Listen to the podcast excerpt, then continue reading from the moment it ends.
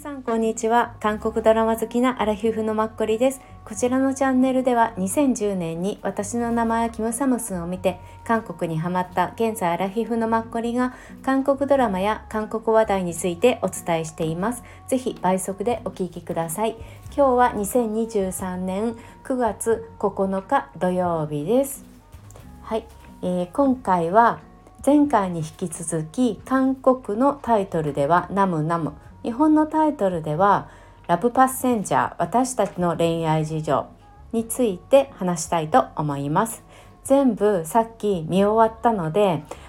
見終わった感想をお伝えさせてください。はい、大きくもう本当に今回映像がなんちゃらかんちゃらとかいうわけではなく、完全にストーリーに対する感想になります。はい、3つ、親子離れ、2つ目、親友ですね、あと3つ目、家族、血のつながり、っていう。はい、まず1つ目の、親子離れ、これ今までちょっと何回かお話ししてきた通り、母と娘がメインで、それのストーリーなんですね。で、お母さんが一生懸命一人で娘を育てました。高校生の時に産んで、でもう30歳近くに娘はなるんですけど、一応それを支えてくれた親友と親友のお母さんはいるんですね。彼女のお母さんには、けれども基本的には今現在も母と娘、その役をやっている女優さんがジョン・ヘジンさんと少女時代のスヨンですね、この2人で生活しています。で、お互いがすごくお互いを思いやるもう年齢にすごく娘の方もなってますよね。スヨンさんも30近いから。で、スヨンさんはすごく子供の頃から何も勉強しなくてもって、ちょっとは真面目だからしただろうけど、常に一番っていう感じで、警察官なんですけど、それもキャリア候補の、警察官っていう役職なんですよね。でもすごく真面目で、お母さんのだから面倒を見てるみたいに本人もある程度持っていて、お母さんもやっぱそういうしっかりしてる娘、も頼りにしてるし、やっぱお母さんも娘には甘えられる部分もあるんだと思います、気持ち的に。この2人のね関係を全12話だったんですけど見ていて、やっぱり12話最後までは本当にいい関係だなって思って、ジーンときて、私11話とか12話とかでもすごいうるうる泣いてたんですけど、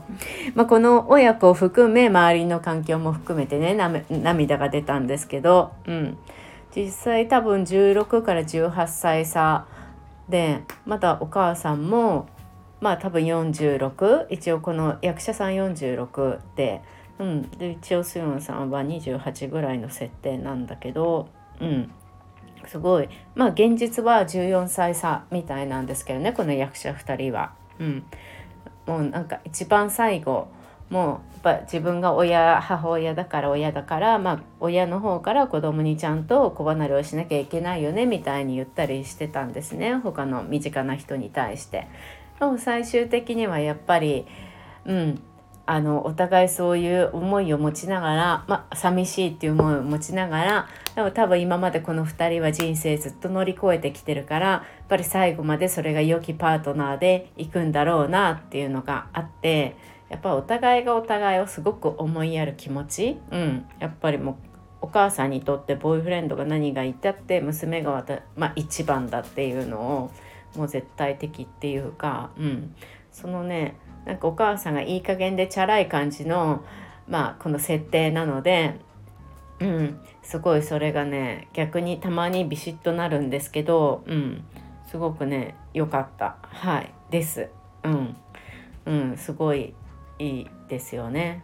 ここまで子供が立派に育ってくれて、すごいなって。で、2つ目が、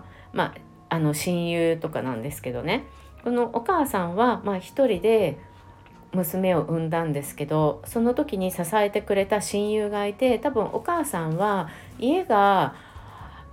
結構大変でっていうのは、多分実のお父さんが暴力を振るうような感じだったと思うんですね、娘に対して。その子を見て、同級生の女の子がうちにおいでって言って彼女がうちに連れてったんですよ、で、結局同じ年同級生だから2人娘ができたっていうな感じになって、その家にとっては、で、そこにいるその友達のお母さんですよね、がもう母親みたいな感じになって、でスヨンさんのことを結局孫娘みたいな感じでずっと育ててくれて、でその親友の役をやっていたのが俳優のキムヘウンさんなんですけど、それがすごくねよくて、お料理屋さんのお肉屋さんの娘さんで、資産があるお家なんですけど、最後ちょっとだけネタバレになっちゃうんですけど、そのおばあさんが、一度も私見なかったと思うんですけど、亡くなっちゃうんですよね、最後の方で。でやっぱ2人娘がいる、あと孫娘が3人でそのお葬式告別式に来てくださった方たちの前で立ったりとかしてて、で最後身内のおじさんが突然やっぱりお母さん亡くなったからその資産に関して口を出してきて、よく韓国ドラマでありがちな感じで、たらこのスヨンさんのお母さん、ジンヘジンさんはやっぱり毎月毎月自分がお金を稼ぐようになってから何万円かそのお母さんに、お金を、お小遣いをね毎月もう 2,30 年ずっと送り続けてきたんだっていうのをこのキム・ヘウンさんは言うんですよね、だからジンヘジンさんは本当戸籍上も娘に入ってたんですね。そうだからもうこの彼女に資産を受け取る、資格がないなんてそのおじさんに言えるはずじゃないみたいな感じだったり、したりしていて、このやっぱ親友が、この親友を救って暴力をされてるね親から、でこの娘もやっぱり一緒になって育ててきたっていう、だからスヨンさんにとっては本当血を分けた、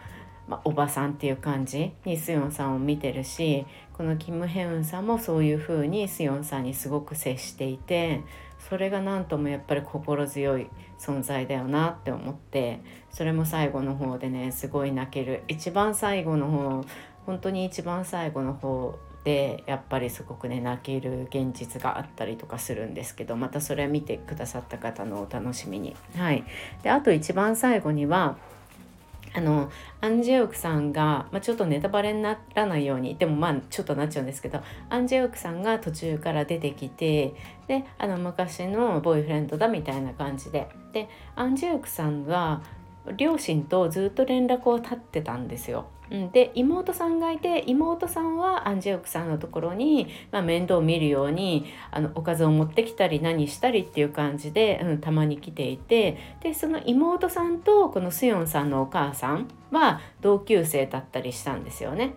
だから同級生のお兄さんっていう感じでアン・ジェウクさんと昔、すごく憧れて、付き合ったみたいな感じだと思うんです、それででもアン・ジェウクさんは、医者になる家系っていうか、そうで一番最後の方に、アン・ジェウクさんの両親が久しぶりに出てきて、またこのね両親のおじいさんの方も見たことある気がするけど、おばあさんの方久しぶりに見たっていう感じで、結構ねやっぱりお二人とも高齢になったから、昔私が知ってる時よりもねすごく痩せて、すごい相変わらず顔はねそのままなんですけど、でもやっぱり痩せてね、昔は週末ドラマの偉大なる遺産で確かおばあさんの役をやっていた方が今回アン・ジェウクのお母さん役っていう感じだったと思うんですよ、全然頃より痩せたんですけど、相変わらずの品の良さとか演技のうまさはそのまんまで、またちょっとそのお金もあるし資産もある家だから、やっぱスヨンさんにそんなに勉強ができるんだったらもっと今からでもまだ若いんだからね、留学をしたいんだったらすればいいし、もっと大学院に行って学ぶのもいいとか、もっとやりたい勉強をねもっとやればねもっといいんじゃないかみたいなことを、やっぱ自分たちがもうスヨンさんのことを思って一応言うんだけど、それが30年ぶりにあったっていうか、それなのに、結構このスヨンさんのお母さんもあんまり来たくなかったけど、やっぱスヨンさん、自分が何かあった時にスヨンさんに、身内がいた方が安心だっていうのを思う出来事があって、娘のことを思って、じゃあそのアンジェウクさんと一緒になろうかって思ったのに、娘に対してやっぱりそのおじいさんおばあさんはすごく、干渉してくるんですよね。でおじいさんおばあさん的には、その孫のことを思ってなのかもしれないし、やっぱもともとそういう家だからね、大きいそういうみんながある程度そう学校に行ってなんかキャリアを伸ばすみたいな、なんて言えばいいのかわかんないんですけど、そうだからやっぱりそういうのがよくある感じっていうのでついつい口にしちゃうのもわかるけれども、この親子の娘とお母さんの気持ちをやっぱり察してないっていうところが、アンジェウクさんと結局その真ん中に挟んでうまく3人を連れてきた妹さんの勘にもすごく触って、結局4人でそのお父さんお母さんの元から去るんですよね、食事会も途中で終わってっていう感じで、アンジェウクさんまた二度と会わないっていう感じだったんだけど、そのおじいさんおばあさんのことも本当ムカつくけど、でもスヨンさんってやっぱり賢いから、そのおばさんとは、最後もねやっぱ連絡取ったりとかして、おばさんすごく喜んでたりして、そうおばさんは単純にやっぱり30年経って初めてそんな姪っ子がいたっていうことに対する喜び、もあったりとかして、でもその両親のそういう一方的な言い草っていうのもいい加減ちょっと度を超えてるっていう感じ、だったりするんだけど、そういうのってもう本当しょうがないよねっていう、多分このドラマだけじゃなくてもどこでもあると思うんですよ。身内だからこそ余計ムカついたり、もうどうも変えられないよねって、年を取れば取るほど変えられないし、だからおじいさんおばあさんとかで、頑固でやっぱり変えられない人とか、孤独になっちゃう方もいると思うんですよね。周りに誰もいなくなっちゃって、年80歳とかになって、やっぱりその方のその80歳の生き様を見ると、それまでのその人っていうのがやっぱり出るよなっていうのは、私すごく最近ここ何年かよく思うことがあって、だからもうこれから自分があと多分、私まだ40半ばなんですけど、あと40年ぐらいはひょっとしたら生きるかもしれなくて、これから先がすごく大切だなっていうのはつくづく本当にね思ったりします。結果このドラマは本当に良かったです。見始めた止まらなくて、今日も何を見ようかなってご飯食べながらいろいろ思ったんですけど、もうこれかなっていう、なんかテンポよくね見れて、確か60分とかはあったと思うんですけど、でもなんかね1話見ると次も2話も見ちゃってみたいな感じですごく良かったですよ。この親子もすごいね役にはまってたし、私 Webtoon を見たことがないから、でも本当にはつらつとしててさっぱりしていて、いつも笑顔でこの2人、もちろん喧嘩する女同士だしね、でもすごく良かった、なんかすごいリアリティあふれていて、この私ジンヘジンさんってついこの前アンクルでお姉さん役で見たけど、その時もすごいそのまんま役にはまってたっていうか、今回も本当にはまっててぴったりでした。だから最初2話ぐらいまでは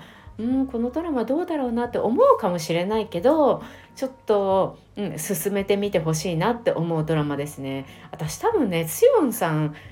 演技が好き何が好きっていうよりも結構多分合うのかもしれない。見ていてなんか、全然違和感ないし結構いいのかもなって思って、これからもちょっとスヨンさんが出るドラマは見たいかなって思います。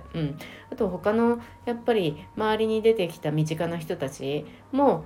人数が多くなかったのもいいんですよね。多分毎回出てくる場所がその病院と、お母さんが働いてる病院と病院の人たち、働いてる人たちと、そこによくたむろしてるおばあさんたち、あとスヨンさんが働いている警察署のみんな、たまになんか本部の部長が上司が出てきたりとかするけれども、基本そんなもんで、あとは犯人がたまにいろいろ出てきたりとか、だからすごくね密な関係で、12話っていうのに本当によく、漫画はすごい長いだろうにまとめてあって、その脚本も素晴らしいなって思いましたし、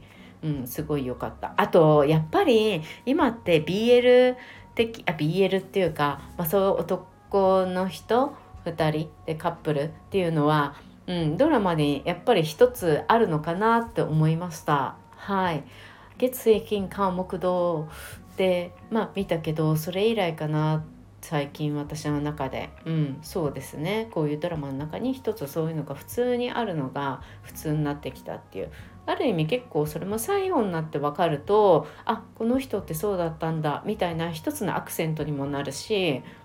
そうですね、アクセントって言っちゃいけないですよね、すいません、なんかすごいね、ふーんとか思って、そうね、普通になりつつあってよかった、韓国ドラマとかの中で。こんな感じです。ぜひ皆さん、これ確か U-NEXT で見れるので、はい、こういうのが大丈夫な日常的にちょっとコメディっぽい見やすいもの、まあ、昼間とか見るのもすごくいいと思う。お昼ご飯食べながらとか、すごくおすすめなので、はい、ぜひ見てみてください。今回もありがとうございました。また明日もよろしくお願いします。いい日曜日をお過ごしください。